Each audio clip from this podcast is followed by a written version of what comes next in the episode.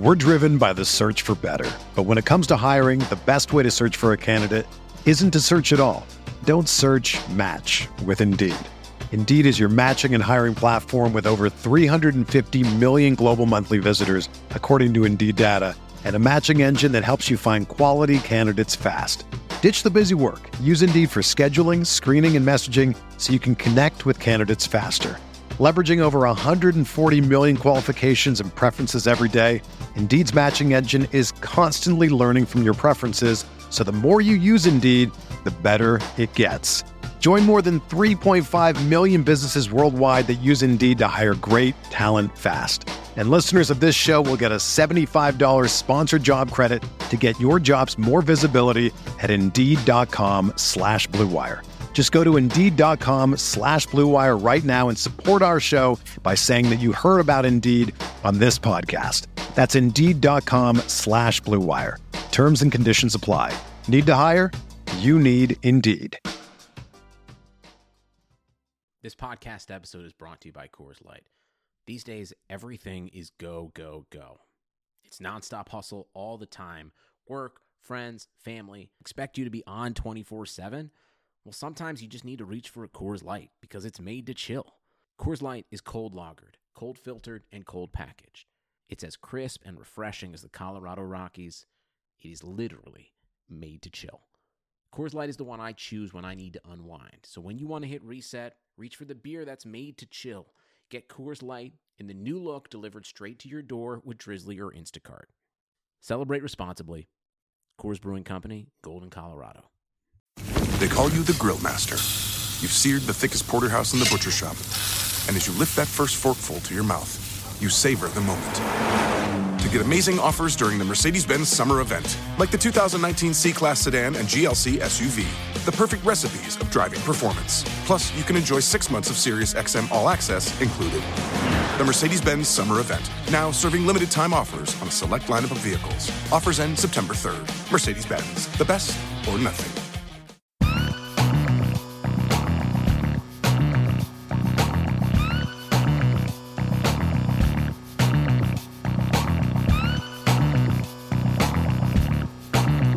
Hello, everyone. You're listening to the RotoViz Best Ball Series. I am your host, Colin Kelly, and you can find me on Twitter at Overtime Ireland. And today, I'm delighted to be joined on the show by TJ Hernandez from 4for4.com, who you can follow on Twitter quite simply at TJ Hernandez. TJ, uh, we've done a lot of podcasts over the times together, but we're going to be talking specifically best ball today, so looking forward to getting into it. How have you been, my friend?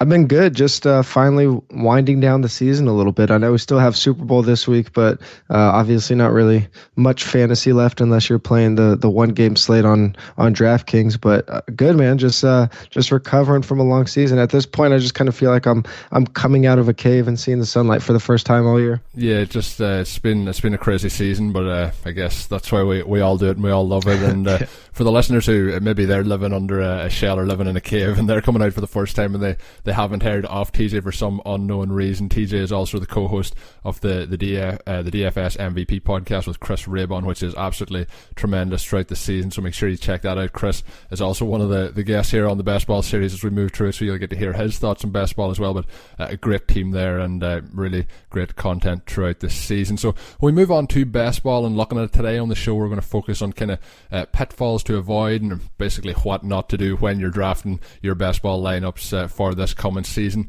Uh, what uh, I guess we'll we'll give uh, the perspective first to guys maybe who haven't played uh, heading in for their first time, and you know if you're used to redraft or you're used to dynasty, you're trying to have that roster where you can tinker with it all season long, change those players. What are some of the, the mistakes you think that those uh, new guys coming in, you know, fresh off the boat into the into the best ball pool? What do you think the biggest mistakes they make are?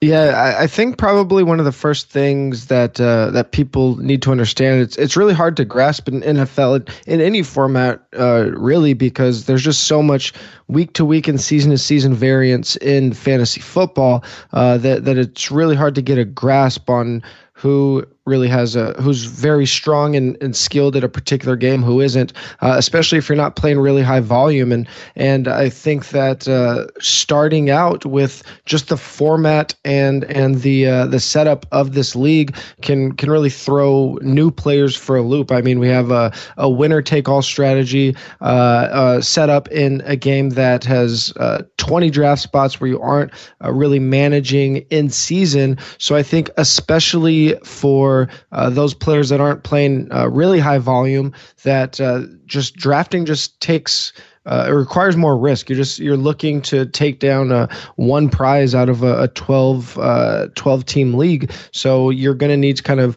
uh, shoot for the stars, go for some some ceiling a little bit more. Whereas in a redraft league, I think you could uh, play it a little bit safer. You could, if you're good at managing the waiver wire, or if you've been in a league for a long time and kind of uh, know the the nuances of that league, know where you can make trades, uh, know where uh, teams or, or players are, are going to be over undervalued, you could uh, really take advantage of that. And in in best ball, uh, it's it's really just risk management if you're playing high volume, uh, portfolio management, and another thing is uh, just adjusting for ADP because of the setup, because people are are taking uh, multiple players at each position, even the onesie positions like defense, tight end, quarterback. Uh, there's going to be a, a big shift in ADP, especially in those middle rounds, uh, just because where where those second quarterbacks or second or third tight ends are being taken. Uh, other other leagues they're not even being taken at all. So I think just getting a a little bit of a grasp on those nuances, looking at at past ADP can really give newer players a big advantage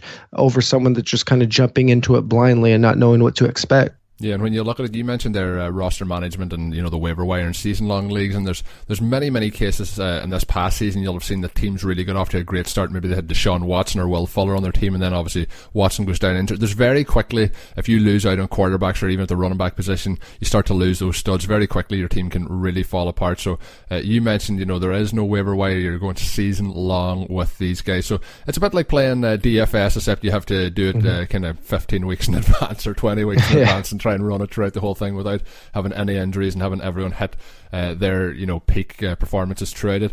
Some of the kind of strengths that you would need to understand for the team and how to adjust for earlier picks. How have you found uh, as you've kind of developed your strategy?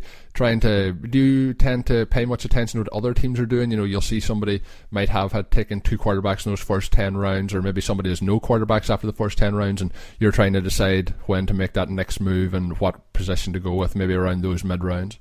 Yeah, the, there's definitely some some game theory and and uh, whatnot you could pay attention to looking at the runs of of specific drafts. Uh, like this kind of comes down to um, how many leagues I'm playing. If I'm if I'm tending to play, if I'm going to play high volume. Uh, if, if I'm just playing a few leagues and I see something like you mentioned, a, a couple uh, quarterbacks going early or, or, quarterbacks going significant early, obviously you have to adjust your strategy a little bit.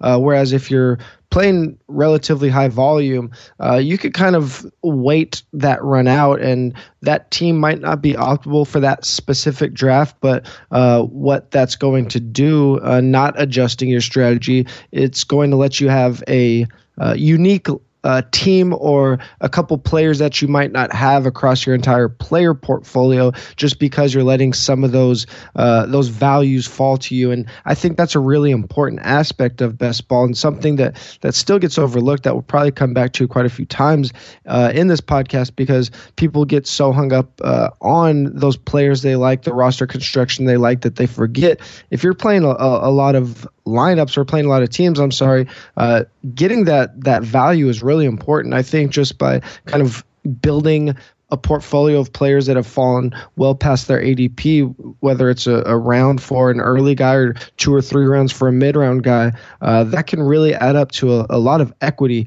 over the long term. So I think kind of just uh, understanding the flow of the draft, understanding, uh, like you said, player types, which we can get to shortly, uh, is is really important in how you're adjusting in drafts and and really being flexible with whatever strategy you have going into it. Yeah, and it's not something that we really want to admit, but sometimes those players that you don't really want on your roster can turn out to be some of the best decisions that yeah. fall your way. Uh, some listeners uh, ha- mightn't have played much best ball, might be trying to think about getting into it this year and what they should do when they're getting started. But uh, you know, if you're coming from a redraft league and are ready to, to jump into this format of uh, fantasy football, what do you think is the, the biggest differences from uh, best ball compared to you know? We'll just stick to season long for the, the easiest comparison to it based on that in season management? Do you pr- pri- prioritize certain types of players, or how do you go about it from that from that angle?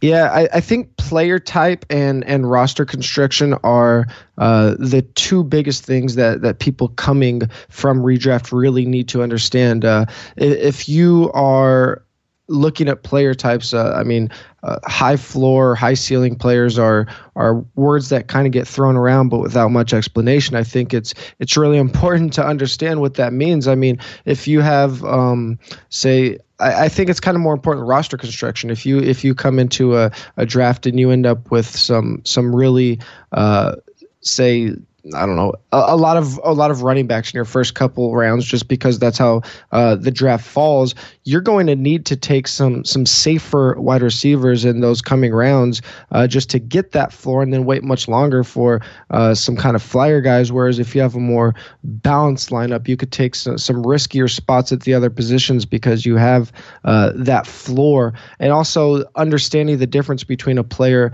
um, say like like a Jarvis Landry and and I guess DeSean Jackson's the classic example, but uh, uh, understanding where that variance is going to come and how that's going to turn into points. Uh, if you have a, a, team full of Jarvis Landry's, uh, I mean, intuitively, that might look nice. I mean, he did have a really nice ceiling this year, but that's just kind of the classic example. It might be hard for you to take down a, a, a winner take all league. Whereas if you have a team full of DeSean Jacksons, that that might look risky on the surface because they're risky players, but that team's going to have a really high ceiling. And with a lot of high ceiling players on the same team, uh, you're actually going to have a, a pretty decent floor because you have a, such a huge roster. So understanding those nuances and and really uh, understanding what they mean to uh, point allocation, I think, is really important. Yeah, and uh, you mentioned DeSean Jackson. I think I think every guest on the show so far has mentioned DeSean Jackson at some point. Yeah, so maybe we should change. He's just that he's just that classic high ceiling example, and it didn't come to fruition this year. So maybe we need a new example. But uh, that maybe just Ted when you Ginn. say that, people understand. Yeah, yeah, Ted Ginn's a good one. Uh, so it, it's uh, always uh, getting that strategy because at the end of the day, if you come 12th, you get the same prize as if you come third. You know, if you come mm-hmm. second in some of them, you'll get a, you know, basically a voucher to play next season's league, so you get a free entry.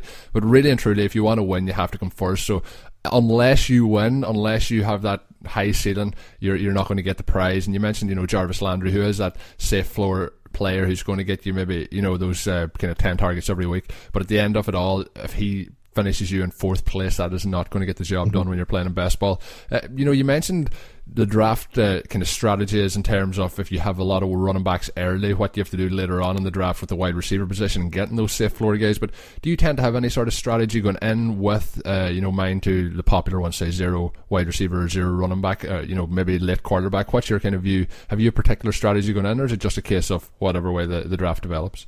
Yeah, this is one spot where I've actually kind of shifted back and forth over the years. Uh, there, there have been some uh, big value opportunities. If you've looked at the ebb and flow of drafts over the past couple years, last year uh, we see we saw a little bit of a shift back to running back, uh, which in theory should have opened up some wide receiver opportunity. But we saw uh, some of those top guys with some injuries and whatnot throughout the year. But um, kind of what I shifted to uh, last year was more focusing on more of an early round diversification just because uh, I mean a lot of those these first round picks are first round picks for a reason. And i think to to load up on a certain position or a certain player in early rounds is probably doing yourself a little bit of a disservice. Uh, obviously if you didn't have someone like a, a todd Gurley or, or deandre hopkins you're going to have a tough time having a great season. Uh, so, so, people that were zeroed in on, on a specific strategy in the early rounds uh, or a specific player in the early rounds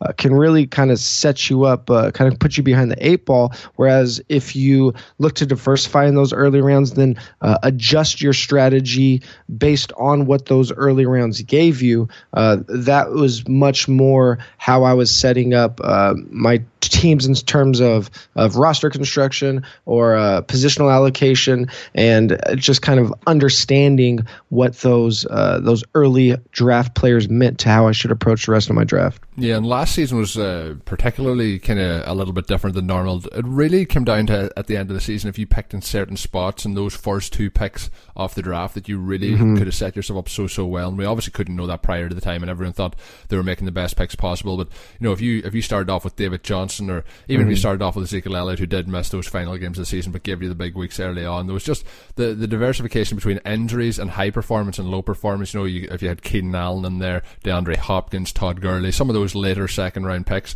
if you picked, you know, Le'Veon Bell with those, it really set you up for the season. Was that something that uh, you were fortunate enough to happen on any occasions? It, it didn't really fall my way this year. I mean, it, it's kind of it's kind of twofold, right? If you picked in those certain spots, and then if you uh, if you had Kareem, enough Kareem Hunt and and um, Alvin Kamara, then yeah. that was kind of the, the combo you were looking for.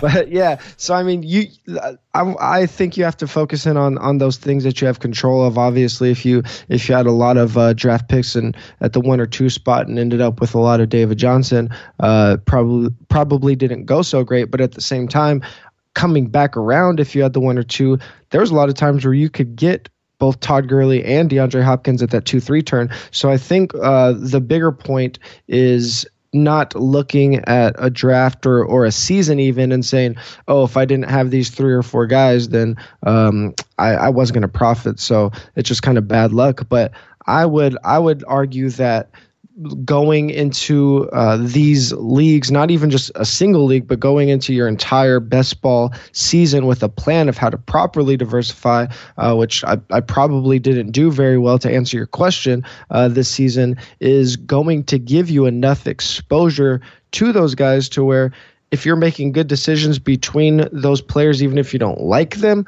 uh, you could still have a profitable season. Remember, you only have to win about 10% of your leagues to break even. So uh, that that's that's not particularly hard to do, and you should be landing on uh, a couple of those players or avoiding a couple of those landmines if you are diversifying properly. Yeah, and you mentioned there, you know, don't you know the strategy based on one season, and it can just be based on luck. I think uh, it's an it's a key point to make is when you're drafting, whether it's best ball, whether it's redraft, whether it's uh, dynasty leagues, it, you need to have a, a, a, kind of a plan over a, a sustained period of time to be able to check if your strategy is actually working. You can't just say, "Oh, one year worked, so it's brilliant," and the second year didn't work, so it's terrible. You kind of have to work it over a, a, sample size and figure things out. Is that the way you would look at it too? Not just you know decide, "Oh, 2016 was great, 2017 was bad," and change your strategy. You need to to stick with it long term, have little tweaks, but not uh, major changes.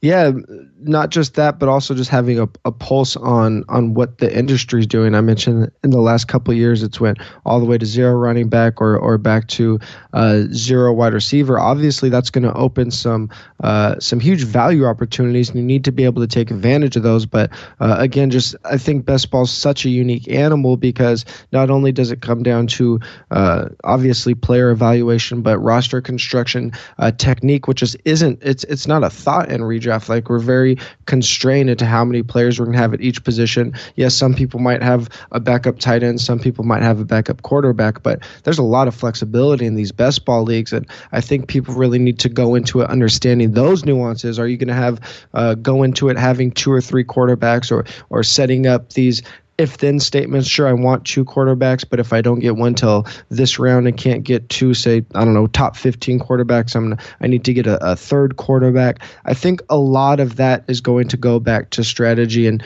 and and yeah, you're not going to have a something specific that you do in every draft. You should be flexible, but maybe having a, a range or a very uh, specific plan for diversification or hedging, which I think people are, myself included, probably now that I went back and looked, had time to look back at my teams. Uh, not just blindly diversifying. I, I think uh, you have to go further than just saying, "Oh, I need thirty percent of each player," and, and that's it.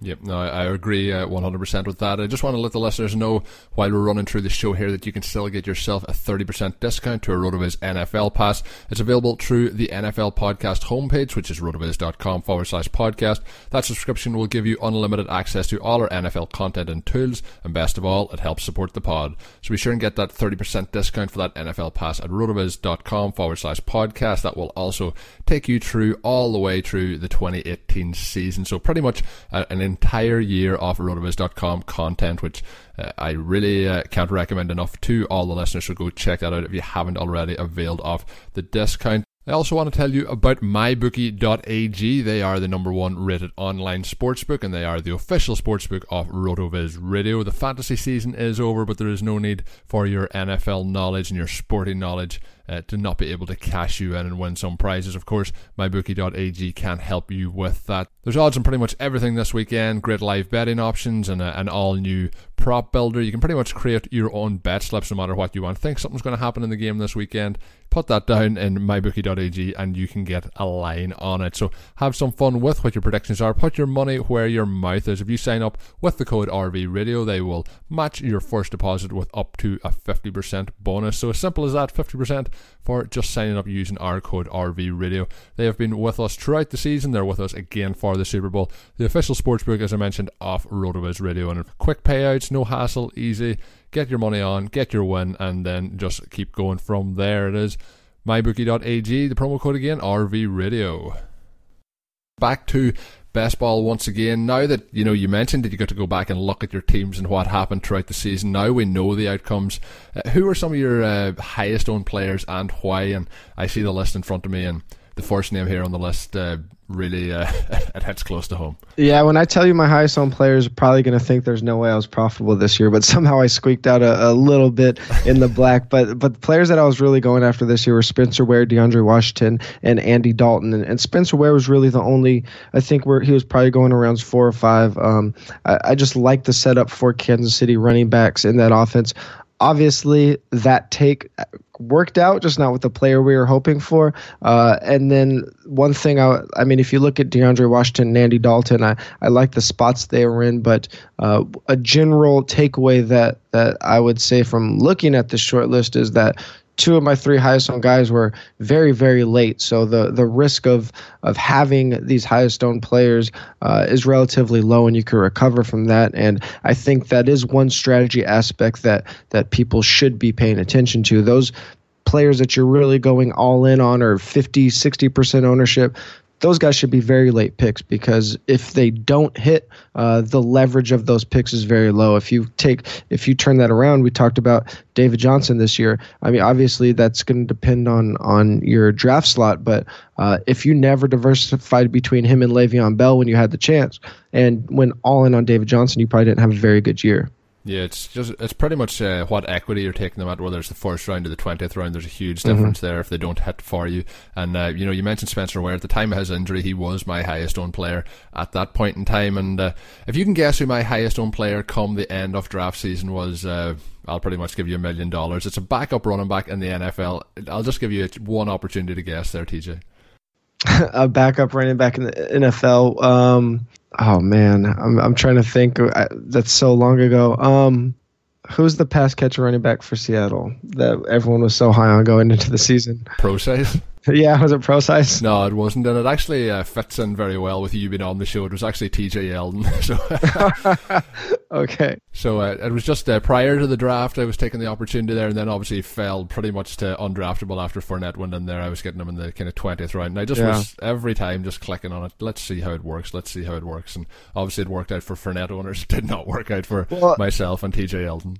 I'm I'm glad you. That's actually really interesting. I'm glad you brought that up, and it wasn't a, a point that uh, I planned to hit on or didn't hit on when uh, you talked about what newer players should should expect or be thinking about. But one thing that I think that people are really intimidated by when they get into best ball, that they they just kind of brush to the side is these things start so early and the the knee jerk reaction is that's dumb why would i be drafting a, a fantasy football team in march there's a ton of opportunity there uh, one of the biggest things in fantasy is is a fear of the unknown. And when we have, uh, I'm I'm going to touch on this a little bit later. These r- rookies that we don't know how to evaluate or we don't know where they're going to land. You could literally just throw darts at some of these guys that we know are going to be relatively high picks, but we don't know how high. You're getting these guys in the 17th, 18th, 19th round. By the end of draft season, they're being taken in the fifth, sixth, seventh round. So, I mean, a lot of times it doesn't work out, but when it does, that's a huge value opportunity. So, yeah, you said Fournette fell into the mix, doesn't work out. But if you're starting early, you're going to get the flip side of that a lot too. Yeah, it, it, works both ways, and it has in many seasons. You know, sometimes you're picking those guys and you stick with them throughout the process. Then there's an injury, they're the starting running back, and it works from there. You know, Gio Bernard, Giovani Bernard a couple of seasons ago was that way, and it's just those pass catching running backs. I always take the opportunity on them. And uh, you know, when Fournette was out this season, a couple of games uh, that Yeldon had big, big days. There was a big game against the Colts, and he actually, when uh, Fournette was out in the playoffs against the Patriots, he had a really kind of nice performance there. So that'll probably hype me up again heading into next season. We'll see what happens. I think he is a free agent this season, off season. So we'll see if he can snatch on anywhere else. We'll see what happens with uh, TJ uh, on our TJ watch here on the podcast. But uh, from a strategy perspective, are there any areas that you think the the best ball community at large are overemphasizing? You know, you touched on uh, roster construction techniques and you know some of the different uh, attributes around there, and having a pulse on the industry and where people are going. You know, with the the draft strategy of the popular one, and it is going to be popular this next coming season. Uh, running backs all the way in that first round, pretty much. I think is what we're going to see, and then obviously player talent, and, and I mentioned there at the running back position. What do you think that maybe the the community is overemphasizing? Yeah, in the last, uh, especially last year, but the last year or two, one thing that we've really seen uh, driving content, and I've I've written a lot about this myself, is that uh, roster construction strategy and uh, really specific roster construction strategies. So for those that aren't uh, super familiar with best ball, uh, I mean a roster construction strategy would be uh, something like if you take two quarterbacks, seven four four running backs, ten wide receivers, two tight ends, two defenses. I'm just, I'm just throwing a, a, number out there, but that's what we're talking about, and uh, really getting an idea of how each of those how profitable each of those specific strategies are um, it's a really good exercise but also i think when we see those winning percentages or win rates i think a lot of people get caught up and say okay i need exactly seven wide receivers i i can never have more than five running backs but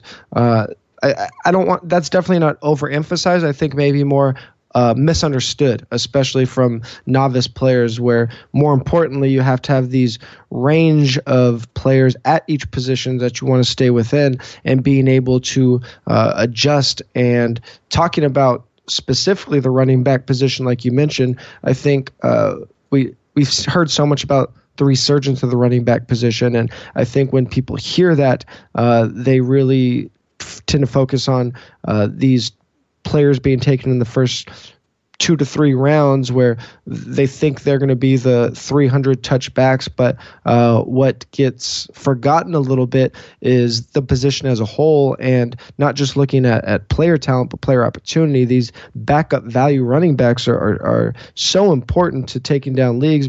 And a lot of times, at least in my experience, it's it's a little nerve wracking to take some of these players because we don't have an indication early in the year. We can't adjust in best ball. So if you're taking someone like a Kareem Hunt or an Alvin Kamara, uh, maybe you don't get that production in, in week one or two, and and it looks like a bad pick. But uh, that opportunity is huge, and I think people need to uh, not forget about those those running back committees because ultimately the league is shifting that way and and I don't think focusing on just those top guys is the way to uh, leverage that situation if you do think running back is coming back. Yeah, and one of my favorite things about best ball, and it's similar to why I like Dynasty League so much, is you need to be looking when you're playing them in February and March at the you know what's happening with the team cap mm-hmm. uh, implications. You know, if a player might get cut at some point, what's going to happen then later in the preseason. You need to be paying attention to all those beat writers and the beat reports. You really need to know the entire roster, and sometimes, as you mentioned, those backup running backs are the ones that come on to be league winners, and you really need to know uh, is it worth taking the shot on them and justifying what your kind of angle on that is. You also mentioned, uh, you know we talked earlier about the strategy of uh, oh I need the first pick uh, or the second pick based on what happened in last year's draft, the success rate of that. Based on what you're saying as well. With I need three quarterbacks, I need three defenses, I need seven running backs, and trying to fit that in. Those certain strategies are highly profitable, but the other thing is that there's people with those strategies in those leagues. You could have 12 teams, or say 11 teams with that strategy, and one team with a different strategy, and sometimes then the team with the different strategy will win. It's not just that clear cut, so uh, we have to work through the, the technique of roster construction from that angle. Don't just jump aboard uh, the train and uh, don't do your research into it. Make sure you know what you're doing from that angle. Uh, then, uh, a disappointing subject, I think we, we're going to touch on here uh, the biggest miss of 2017 in best ball for you. It kind of relates to your your highest owned player. Yeah, so I was really high on Spencer Ware, and, and uh, I didn't have uh, nearly enough Kareem Hunt. I just he just wasn't a player that I, I particularly thought was going to jump Spencer Ware. Um, obviously, Spencer Ware's uh, injury had a lot to do with that, but and kind of looking uh, back at the season, I think even if Spencer Ware never got hurt, Kareem Hunt probably would have ended up carving himself out uh, a pretty big role in that offense. But uh, again, I, I, think when we're looking at these misses or even hits throughout the season uh, or from the season, we want to be able to take some kind of lesson from it. We don't want to just say we we missed on this player. And player evaluation is one part of that, but I also think I, I already mentioned it running back. It's about opportunity, and when it comes down to best ball, I think it comes more down to um, hedging and, and diversification diversification. And I kind of briefly touched on the idea that I think people go about diversification wrong. I think they look at uh, at an app like like the the best ball app on RotoViz and say, okay, I have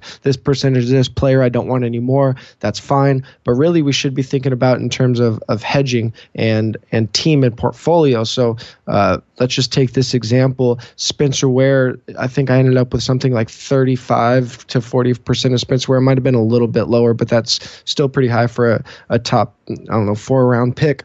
Uh, Kareem Hunt, even if I say you play 40 teams, even if I only have 10% of him, that's four teams.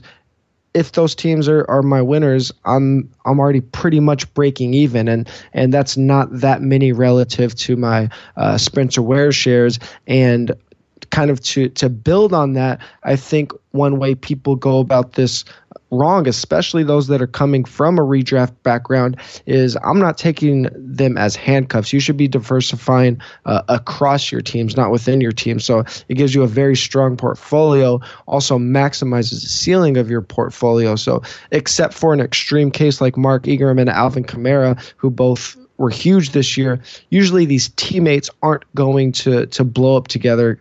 I mean, some some wide receiver combos, yes, uh, some stacking combos, but if we're just talking about within a backfield, maybe if you're going to hedge on a guy you're high on, look to hedge on different teams, and I think that's a a really small nuance that sometimes gets overlooked or not even discussed. Yeah, and uh, so kind of what you're saying is rather than having a, a, handcuff on a team and having the two running backs on the one roster, is having uh, a running back on uh, two separate rosters and having yeah. one of the teams have that opportunity uh, moving into this season. Uh, it's a very interesting way to look at it. Uh, when we're looking back at the community at large, is there anything you think that we should all be paying a little bit more attention to?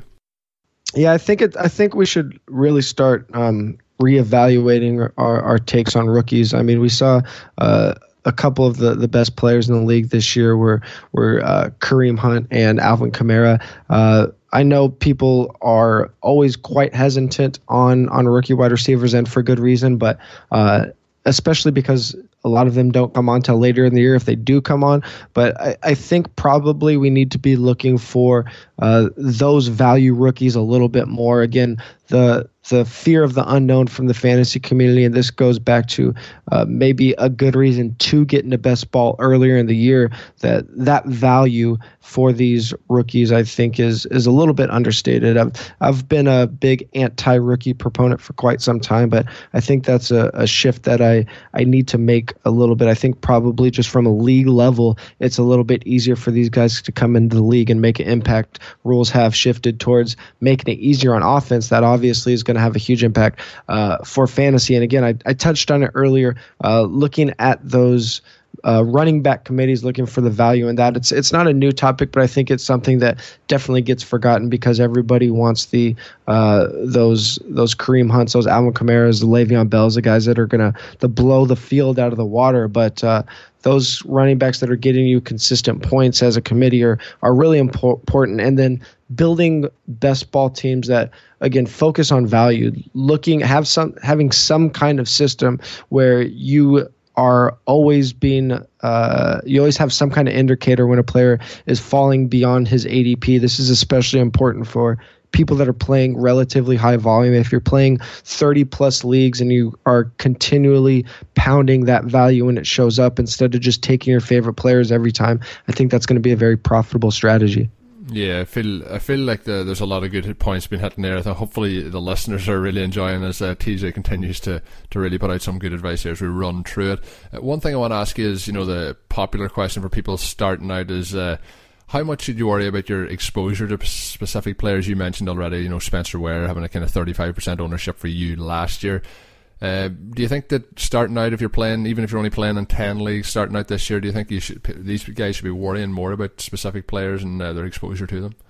I think probably more than uh, a specific player, save maybe some some really extreme examples that are maybe very high risk or, or uh, very low risk. I think rather than uh, specific player exposure, I think owners should go into the draft having a plan kind of based on the equity of those picks. So obviously, I, I kind of touched on it earlier. Those first uh, one to three rounds, I'm I'm going to have more of a, a, even exposure, or maybe I'm I'm not taking more than 25% of any player uh, in in the first few rounds, but also maybe not less than I don't know 10% or something like that or 15% uh, when you get to those middle rounds you could expand that out a little bit maybe still not more than uh, less than 10% of those players that you absolutely hate but um, but you know maybe bumping that up to something like 35% or 40% of, of these players that aren't quite as expensive, but still uh, pretty high leverage. And then getting into these later rounds, I mentioned like the DeAndre uh, Washingtons and the Andy Daltons. If you're at 50 or 60 percent of those guys, it's it's still not going to cost you that much if they hit. Maybe more so if you're really going in on a quarterback and just have a lot of two quarterback teams. Uh, and then there's just going to be late round guys that you just aren't able. There's so many late round guys, so many more opportunities in those really late rounds. You're just not going to be able to to fit all of those players on your team without just kind of blindly throwing darts. So the the range of your exposures in those later rounds is going to be a lot wider. There's just there's going to be players that you have zero exposure to, and sometimes that's gonna uh, that's gonna really kill you. But that's just uh, another reason to not just play a lot of leagues, but be playing leagues uh, throughout the entire draft season because those values do fluctuate a lot. And I, I, asked you a couple of questions, obviously, about your worst call, and the, obviously we had Spencer Ware the highest owned player. So I'm going to be uh, a little bit nicer to you now. What was your best call of the, the 2017 season?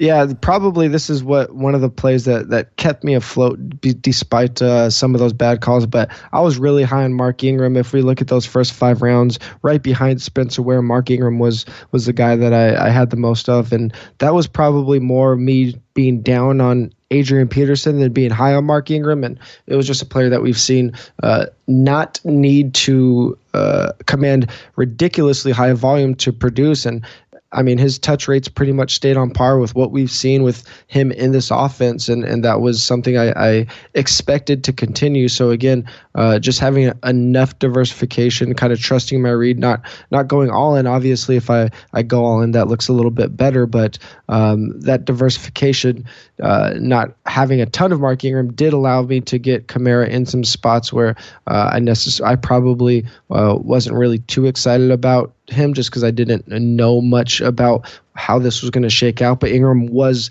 the one spot right. I was pretty confident going into the year, and I think probably that that ended up being a, a minority take if we go all the way back to July or August. Yeah, no, it, it, certainly was at that stage of the season. Uh, suppose you uh, find yourself a time machine somewhere and you decided to head back in time prior to ever uh, playing in any best ball leagues. What's the, the best piece of advice you would give yourself as a as a non best ball player at that stage?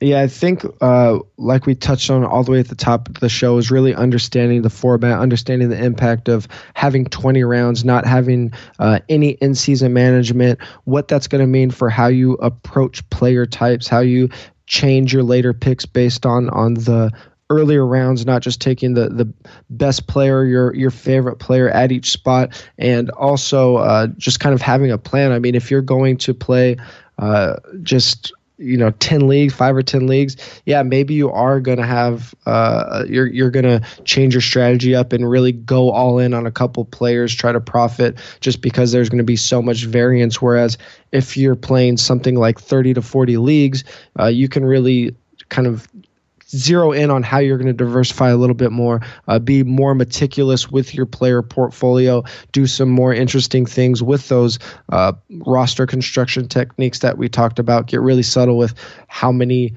uh, teams have seven running backs versus how many teams have have six. Uh, and then if if you are playing that high volume just keeping track and having a plan just having something set up where you know exactly what you're doing in each draft how each draft shakes out so all of a sudden you don't uh, you don't end up with 40 drafts, but every single draft has six running backs. And uh, not that you can't win that way, but probably it might not be optimal just to uh, keep one strategy and not adjust.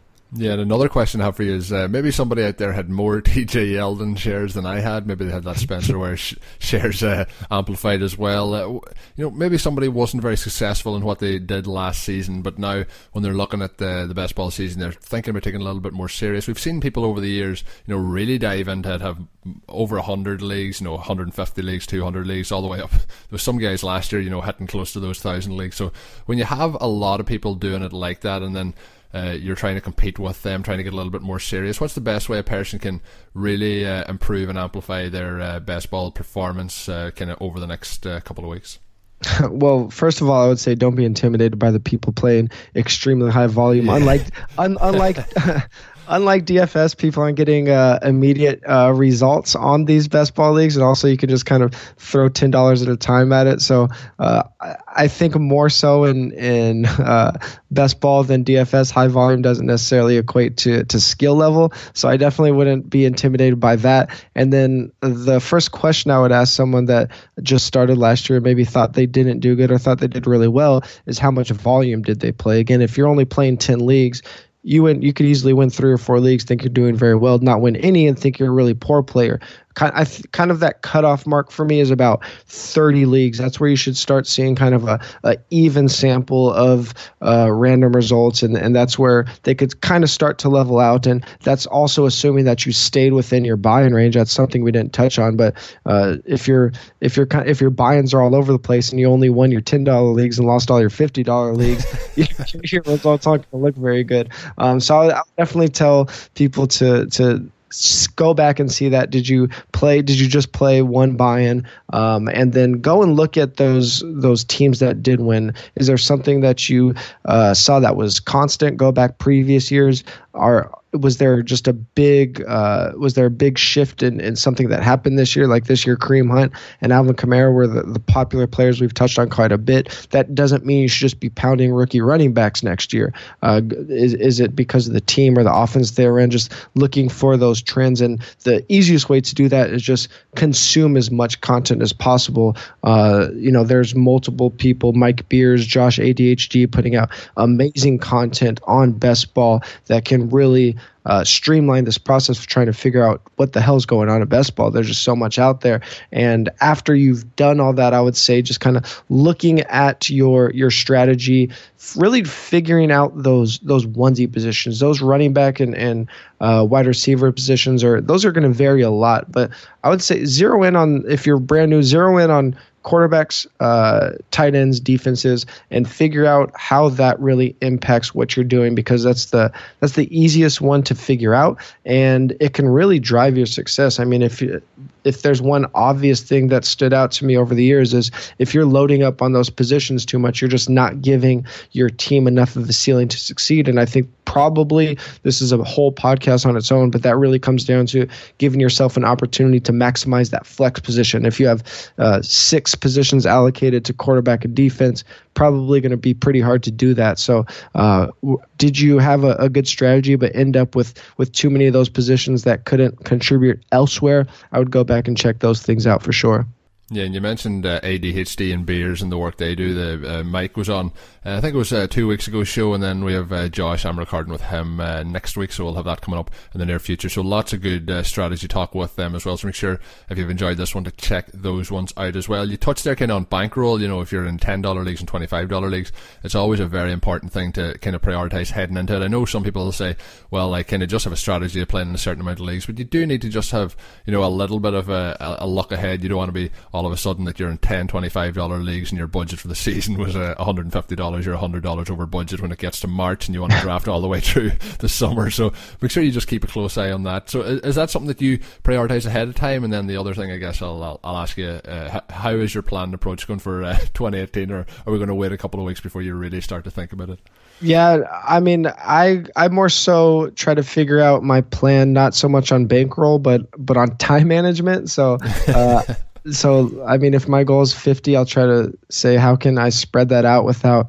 Um, I I never really want to have more than five going at the same time. I'm not I'm not the highest volume player, obviously, but I'm also playing enough where it's it's it's a it's pretty significant. So this year this year's going to be interesting because uh, best ball's moving. It's not going to be on the MFL platform anymore. So we're going to have we have Fanball and draft. So I think probably what my approach is going to be this year is to look at those formats, try to figure out exactly how much volume and, and where I want uh, my money to be spent the most. Uh, so I think there there might be a, a profit opportunity here just because I think there might be some players that shy away from it because uh, it's moving to a different format. But we also might get a, a influx of players, especially on draft where they're running a lot of uh, a lot of different game types and some DFS and, and snake draft type games. Uh, there could be opportunity for a lot of new players that weren't playing before. So early in the year, I'm just kind of gonna uh, poke around on both of those sites and figure out what what the best approach is, and then again, just getting into these player evaluations. I haven't looked at one one player coming into the 2018 draft class yet, so that's my big process over the next couple weeks. But uh, this year I'm going to be diving in a, a, little bit earlier than usual. I always start around April, June. This year I'm probably going to be starting as soon as they kick off. Yeah, I'm I'm in the same boat as you. It's just uh, kind of always the week after the Super Bowl when I start to look at those prospects, and I tend to stay away. I don't watch any college football, so that's my kind of first exposure, and then I start to really dive into it. You mentioned that I'm going to start a little bit earlier too because uh, there's a baby on the way in April, so that's going to uh, take away from some of that time of uh, figuring things out. So uh, I'll have to start looking into it. I think over the next couple of weeks, do a little deep dive, then get that out of the way, and then start to work towards it again after that. So uh, it's been it's been fantastic, TJ, having you on. It's always a pleasure talking to you every time you have you on. The listeners should already be following you, but if they are not, they can find you at TJ Hernandez. As always, TJ, it's been a pleasure. Yeah, thanks for having me. Uh, everybody, once Super Bowl's over, take a break from football, man. We need to breathe a little bit. I think we definitely do. We need a couple of weeks just to, to relax and take that uh, deep intake of breath. But that's going to do it for today's edition of the Road RotoViz Best Ball Series. I'm Colin Kelly. You can find me on Twitter at Overtime Ireland. Thanks very much for listening in, and until we're back with another show, have a good one. Thank you for listening to the RotoViz Best Ball series. Please rate and review the RotoViz Radio podcast on iTunes or your favorite podcast app. You can contact us via email at rotovizradio at gmail.com and follow us on Twitter at RotoVizRadio. And remember, you can always support the pod by subscribing to RotoViz at a 30% discount through the RotoViz Radio homepage, rotoviz.com forward slash podcast.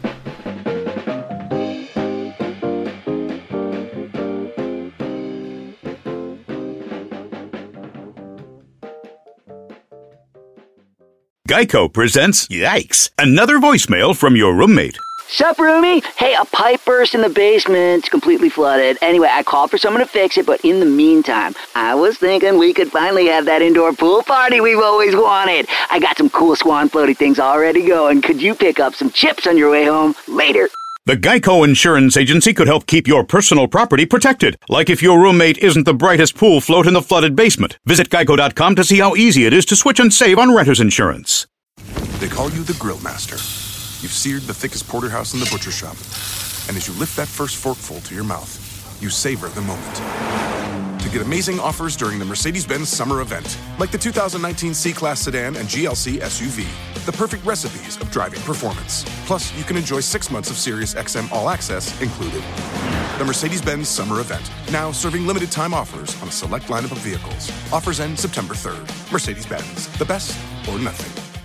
Sugar Ray Leonard, Roberto Duran, Marvelous Marvin Hagler, and Thomas Hearns. Legends, whose four way rivalry defined one of the greatest eras in boxing history. Relive their decade of dominance in the new Showtime sports documentary, The Kings, a four part series premiering Sunday, June 6th, only on Showtime. Whether you're a world class athlete or a podcaster like me, we all understand the importance of mental and physical well being and proper recovery for top notch performance. That's why I'm excited that Unifyd Healing is sponsoring this podcast. Unifyd Healing is a new and super innovative global network of wellness centers powered by Energy Enhancement System, or EE System. If you haven't heard of the EE System, you'll want to listen up. This technology promotes wellness, deep relaxation, purification, and rejuvenation. At hundreds of locations across the globe, access to a center is easy and affordable. Interested in experiencing the EE system technology for yourself? Go to unifydhealing.com slash bluewire to learn more and find a center near you.